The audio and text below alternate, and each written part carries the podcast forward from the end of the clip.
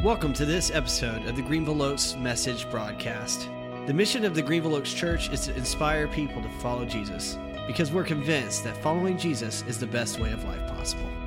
Find out more about Greenville Oaks at greenvilleoaks.org and connect with us on social media. We would love it if you could rate and review our podcast. It makes it easier for others to find us. Well, good morning. Hope you all had a, a Merry Christmas and also Happy New Year's Eve. Uh, it's great to be together today. Those of you who are in the room, if you're tuning in online, again, thank you so much for being here. Um, if you don't know who I am, I'm Wes Rasbury. I'm one of the other ministers here on staff, and I'll be filling in for Wade today. And in fact, I've heard that I'm not alone in filling in on this Sunday, the Sunday before New Year's Eve. Apparently, it's also known as National Associate Pastors Sunday or for those of you who like acronyms, NAPS. So potentially, maybe you're welcome for an early nap this, this Sunday. Well, today is the very last day of 2023. We stand on the threshold of the next year, right? And so I thought today might be a perfect opportunity for us to think about how this last year went, to both reflect on last year, but also to dream about the year ahead. And if I'm completely honest with you, which I think I should be, I don't like to do either of those things. I don't take the time often enough to, to slow down and stop and think about how things went. And I also will go a little bit crazy if I live in the dream space a little bit too long. I like to be in the present, almost to a fault.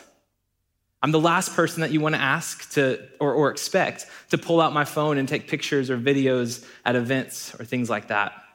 And also, if I'm in a conversation with somebody, I've gotten in trouble for missing texts or phone calls from other people like my wife. Now I'm learning. It's almost nine years together, so I'm learning, right? I need to check my phone when I'm in a conversation, but I don't like to do either of those things to, to reflect or to dream. But I think today is a great opportunity for us to do that. So, today I want to do three different things. I want to read a sobering psalm. I want to think about 2023. I want to reflect on 2023 with one question that I'll pose to you. And then I want to dream with you about this next year, the year ahead, with two questions. But first, the psalm. Psalm 90, a prayer of Moses, the man of God. Lord, you've been our dwelling place throughout all generations, before the mountains were born or you brought forth the whole world. From everlasting to everlasting, you are God. You turn people back to dust, saying, Return to dust, you mortals. A thousand years in your sight are like a day that has just gone by, or like a watch in the night. Yet you sweep people away in the sleep of death. They're like the new grass in the morning. In the morning it springs up new, but by evening it's dry and withered. We're consumed by your anger and terrified by your indignation. You've set our iniquities before you, our secret sins in the light of your presence. All our days pass away under your wrath. We finish our years with a moan. Our days may come to 70 years or 80 if our strength endures. Yet the best of them are but trouble and sorrow, for they quickly pass and we fly away. If only we knew the power of your anger. Your wrath is as great as the fear that is your due. Teach us to number our days that we may gain a heart of wisdom. Relent, Lord how long will it be? Have compassion on your servants. Satisfy us in the morning with your unfailing love, that we might sing for joy and be glad all our days. Make us glad for as many days as you have afflicted us, for as many years as we have seen trouble. May your deeds be shown to your servants, your splendor to their children. May the favor of the Lord our God rest on us. Establish the work of our hands for us. Yes establish the work of our hands. So, this is a great way to start a Sunday morning, right? A chipper, encouraging psalm, thinking about the brevity of our lives. But I think we need to think about uh, and, and maybe wrap Psalm 90 in a little bit of context, learn a little bit about it to give us a little more insight. First of all, this is the only psalm in the book of the whole Psalms, of 150 Psalms, that's attributed to Moses. Now, some scholars think that it might be a different Moses than we're thinking about right now. Like Moses might have been a common name, just like John is today. But the scholars who do think that it was written about the same Moses that we're thinking about believe that it was written in light of the context of the events of Numbers 20. And we both know what happens in Numbers 20, right? I'll, I'll share a couple highlights for you. Oh, it's already on the screen. So there you go. You, we, we cheated. Four major things happen in Numbers 20. First of all, Miriam dies, the very first verse of Numbers 20. And if you don't know who Miriam is, it's Moses' sister. But she's not only Moses' sister, she's also like the praise leader of Israel. So Miriam dies right off the bat. Secondly, Moses disobeys God. This is the, the time where the Israelites are wandering through, wandering through the deserts. Moses had led them out of Egypt, and they start complaining to Moses, saying, We're thirsty. At least we had water in Egypt. Maybe we should just go back. Moses and Aaron go and meet with God, and God says, Hey, take them to this rock and, and raise your staff above it, and water will come out. And I can just picture Moses in this time when he goes back to the Israelites He's got these, these commands from God to raise his staff, but the, the Israelites are just nagging, right? And he's like, you know what? You want water? Here, there you go, right? And water comes forth. But in that moment, he disobeys God. And so God punishes Moses. He tells Moses and Aaron that because he didn't listen to him and do what he said to do, he's not going to lead him or Aaron into the promised land they won't inherit the same thing that the rest of Israel gets to inherit. And that seems like a harsh punishment for just hitting a rock. But it's more than that. They, they disobeyed God, they, they disobeyed what He told them to do. And I think the Lord's words to them are very stinging. He says, Because you did not trust in me enough to honor me as holy in the sight of the Israelites. And then, last but not least, at the very end of the chapter, Aaron dies. And if you don't remember who Aaron is, it's Moses' brother. But he's not only that, he's also like the second in command. He's Moses' right hand guy. And not only that, he's also like the priest of Israel in this time. So, if Psalm 90 is written by the same Moses we're thinking about, and if it's written in the context of these terrible things that happen to Moses. Maybe it makes a little bit more sense now. See, Moses has had a couple of bad days or weeks or months. We don't know the timeline exactly, but he loses two of his siblings and also two great leaders of Israel in that time. He disobeys God and he's punished by God. And so he writes this psalm, contemplating life and he's sitting there in the midst of heartache and pain and suffering, and he's asking the same questions that you and I still ask today Why, God? Why me? Why are you letting this happen to me? I like the way that Beth Tanner talks about this in the New International Commentary of the Old Testament. She says, Relationship with God can be a struggle, and God can seem absent and angry with individuals, communities, and even a whole people. It's a frightening place to stand. Yet this psalm affirms that stand they did, even in the midst of fear and of struggle. In that we too have hope for our own struggles. I also like how Walter Brueggemann talks about this in his book, The Message of the Psalms. He says, I suggest that the heart of wisdom in verse 12 is not simply one that's realistic about human transitoriness and guilt, but one that, that knows that there's an at homeness with God's governance. I like quoting scholars, so I can use words like transitoriness. Basically, that means brevity. Brueggemann also says here that the heart of wisdom isn't wisdom as in a skill or ability or a technique or, or, or, ability to control things. He says, in fact, it's the opposite. It's the ability to surrender and to submit to God. I think we might could end the sermon here, right? Some of you guys are like, Amen, it's 30 minutes into the service, let's go home. But wisdom is a central theme throughout all of Scripture. The Bible consistently points us to seek wisdom. And here it is again in verse 12. He says, Give us a heart of wisdom. From, from Moses to Solomon, from Jesus to Paul, all the way to James, the Bible points us toward wisdom. And as Moses is reflecting on the brevity of life, the, the brief moment that we have of life here on earth, he says we're to seek wisdom and to seek this heart of wisdom. But it's more than that. He says true wisdom comes from reverence of the Lord, submission to the Lord. It's not about talent or ability or those kinds of things that we should be after, but rather an at homeness or an okayness with God's plans and purposes. Brings me to my one question for you for 2023. What are you proud of from this last year? I invite you to reflect on that for yourself. What are you proud of from this last year? If I were to answer this question for myself, I'm proud of the way that I responded to a situation a couple of months ago where I was slighted. You see, back in October, one of the best barbecue places in this area offered what they called National Texas Twinkie Day. And for those who don't know what a Texas Twinkie is, behold. I think we got it. There we go. Now I have your attention, right?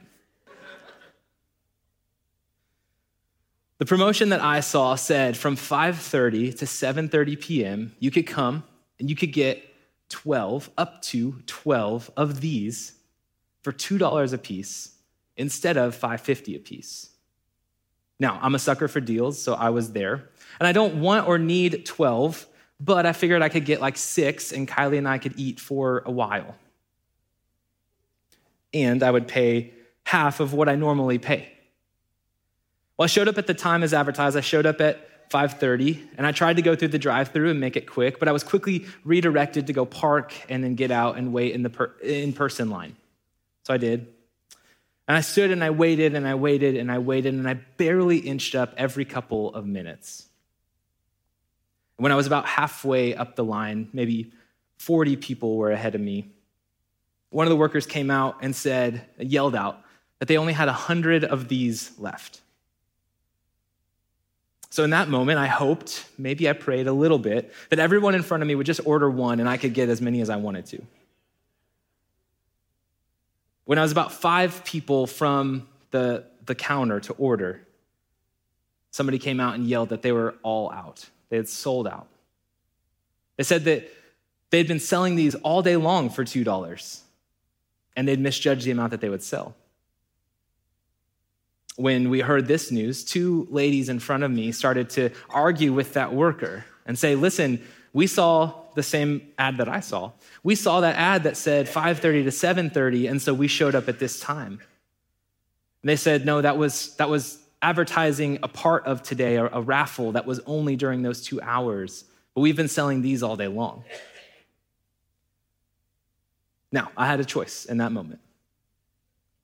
I could get irate. I could join in arguing with these ladies. I, of course, was misled and slighted, and the customer is always right, right? Or I could show them the peace and love of Christ.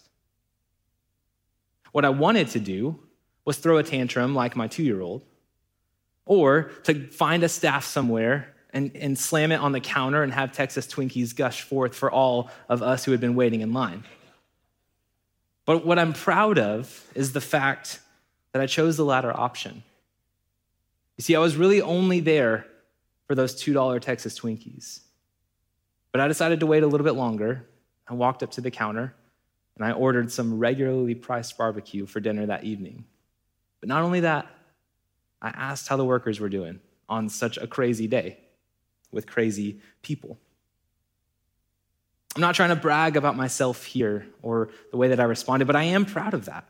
I'm proud of the choice that I made in that moment because I don't always make that choice. And I can't, I don't know if I can chalk it all up to the fact that I was participating in our group discipleship experience during that time called Rooted, but I was.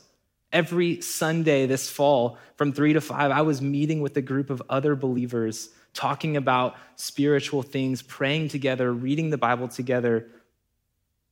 And I think, I think that helped me develop, at least in that moment, a heart of wisdom. This brings me, brings me to my two questions for 2024. First one is what do you want out of this next year? What do you hope to gain? Or another way to ask that maybe is how or what do you want to do or learn or grow in? And then the second one is how will you develop a heart of wisdom this next year? I'm a big fan of goals. I think goals help us to focus on what we want to do or, or where we want to go or even how, how to get there. Not only this, I think that they help us work on ourselves and become better, to become the best version of ourselves. And I think that God is a fan of us working on ourselves. If we can be 1% better tomorrow than we were today, I think God's, I think God's for that. But especially, I think God's a fan of it whenever we're working on ourselves in relationship with Him. So, one of my goals for this year is I want to read the Bible in a year again. I've done this exactly one and a half times before. You heard that correctly. I did not misspeak. One and a half times. There's grace here, right? But I want to do this again this year. And maybe you want to do this with me. I'll be using a, a, a reading plan called the Bible Recap by Tara-Leigh Cobble. I'd invite you to join me in this. Again, there's grace if you mess up a day or if you mess up a month or if you don't finish. That's okay. Just get back up and keep doing it. Why am I telling you this? I don't need 500 accountability partners. In fact, I don't really want that either. But what could happen if we were all reading scripture together for the whole year? What kind of cool God stories or God moments might come out of this year if we all committed to this together? I stood up here about six months ago and I talked about next steps. Six months is a long time, and I'm sure you've forgotten it all anyway, so I'm going to do it again. Also, that's my title. I'm the Next Steps Minister, and I get to talk about these things, so I'm going to keep talking about them. But I invite you to think about your next steps or goals, if you want to use that word. What are your next steps for this year? Maybe, maybe you want to uh, learn a new skill or hobby. Maybe you want to read a certain amount of books. Maybe you want to lose a certain amount of pounds. Maybe you want to start a new relationship or deepen one or, or restore one, maybe. Maybe you want to uh, work toward earning that promotion or that work goal that you have. Maybe you want to go to bed earlier or wake up earlier. Maybe you want to make your bed each morning. Whatever they might be, what is what are your next steps for this year? But I want to challenge you to think even deeper, especially about your spiritual walk. What are your next steps in your spiritual journey for this next year? Maybe you've been a believer, you, have believed in Jesus for a while now, but you've never taken that step to submit your life to Him, to publicly declare through baptism that you want to surrender to Jesus. That's you, I, would invite you to, to come find me after service or talk to one of our other leaders. We would love to talk with you and walk with you about how to make that happen. Or if you're not sure that today is today, I'd invite you to join us next Sunday for our Baptism Sunday, January 7th. If you're considering baptism, I'd invite you to come talk to us. Step into the water with Jesus. If you're ready to take that next step of publicly declaring your surrender and submission to Jesus as your Lord, I'd love to chat with you more about that. Or maybe Maybe you've made that commitment before and you've been walking that walk for a while now. But maybe life seems hard or bleak or like it's not going to get better at all. Maybe the holidays were actually really rough. Hear me say today that there is hope. In the same way that Moses could sit in the midst of all the hardship that he had and, and proclaim hope, there is hope. Tomorrow is a new day. In fact, tomorrow is a new year.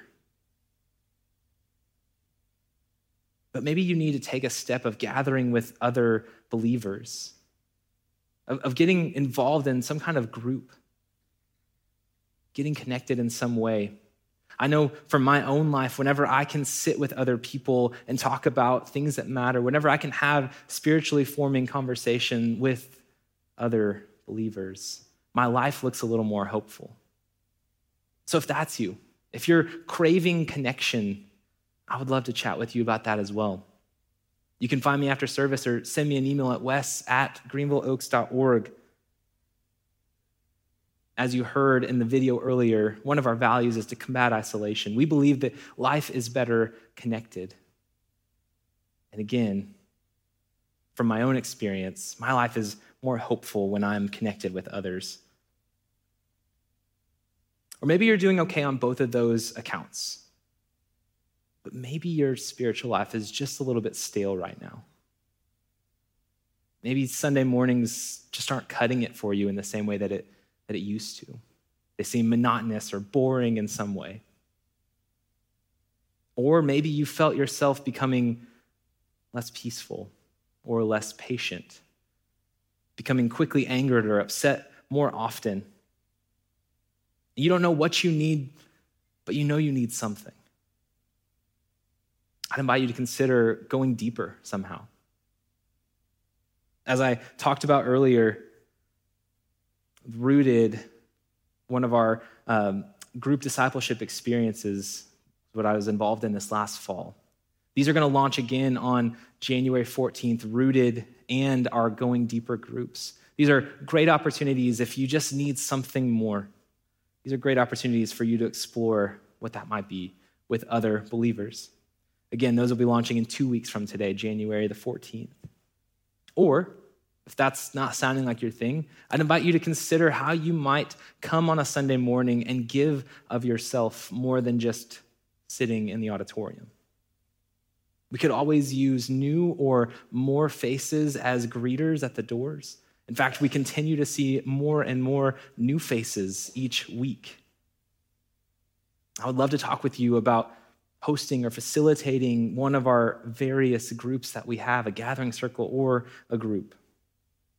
And I'm sure that our children's and student ministries would love to have more people involved in the lives of our kids and our students.